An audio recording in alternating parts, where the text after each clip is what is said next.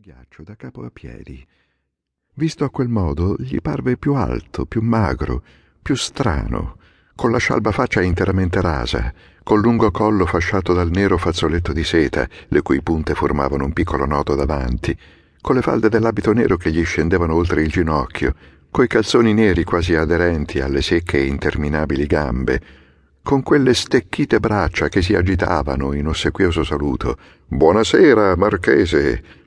Anche la voce, che sembrava uscisse dalle profonde cavità dello stomaco, parve più cupa dell'ordinario al marchese, che rispose con un cenno del capo e un gesto della mano invitante a sedere. Pareva dovessimo avere chissà che tempesta, eh? E invece, esclamò don Aquilante, per questo non ho voluto rimettere a domani la buona notizia che posso recarvi. E appena il marchese si era seduto dal lato opposto della tavola, don Aquilante riprendeva Finalmente ci siamo. Il marchese spalancò gli occhi interrogando. Neli Casaccio sarà arrestato questa notte. Ma, fece quegli, la voce gli moriva improvvisamente nella gola. La deposizione della moglie di Neli ha finito di convincere il giudice istruttore. Il mandato di arresto è stato firmato quattro ore fa e consegnato al brigadiere dei carabinieri. Vedete, marchese, se io mi ingannavo nelle mie induzioni.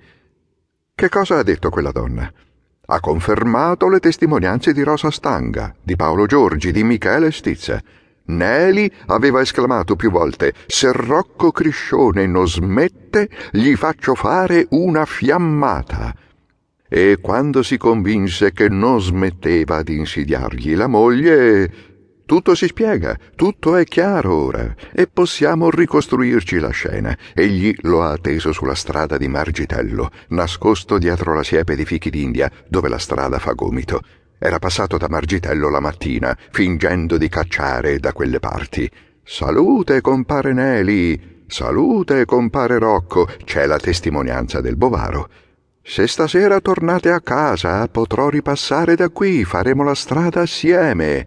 Non vi scomodate, compare, tornerò molto tardi.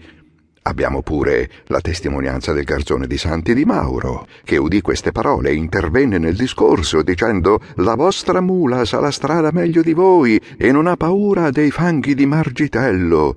Con la mia mula andrei anche all'inferno, rispose Rocco, e dicono che la strada sia peggio. In paradiso dobbiamo andare con la grazia di Dio. Risposto così, Nelly Casaccio si allontanò chiamandosi dietro il cane. Egli stesso ha deposto che il garzone di Santi di Mauro ha detto la verità. Il garzone non ha saputo riferire se l'intonazione di quelle parole sia stata semplice, naturale o con qualche accento d'ironia, ma l'ironia ha dovuto esservi. Rocco, scherzando, parlava della strada dell'inferno e Nelly parlava del paradiso, per non dire apertamente ti manderò all'inferno io questa notte. Nessuno però ha visto Nelly Casaccio. Capisco, voi marchese vorreste la certezza assoluta. In questo caso non ci sarebbe stato bisogno del giudice istruttore, né di tanti testimoni per raccogliere un indizio qua, un altro là e aggrupparli, confrontarli, svilupparli. Nelly Casaccio è furbo, cacciatore di mestiere, figuriamoci, ma è spaccone, ha la lingua lunga. Gli faccio fare una fiammata. Quando alla minaccia segue il fatto, che cosa si può chiedere di più? Parlando, don Aquilante aggrottava le sopracciglia, storceva le labbra, sgranava gli occhi, agitava le braccia tenendo combaciati l'indice e il pollice delle due mani e allargando le altre dita con gesto dimostrativo da uomo che vuole aggiungere evidenza alle sue ragioni. E, incupita la voce nel pronunziare queste ultime parole, si era arrestato fissando in viso il marchese, che lo guardava con occhi smarriti, pallidissimo, umettandosi con la lingua le labbra inaridite.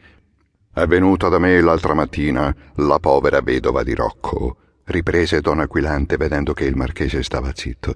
Sembrava la Madonna addolorata. Non avrò pace fino a che gli assassini di mio marito non saranno in galera. Perché dice assassini? domandò il marchese perché lei crede che siano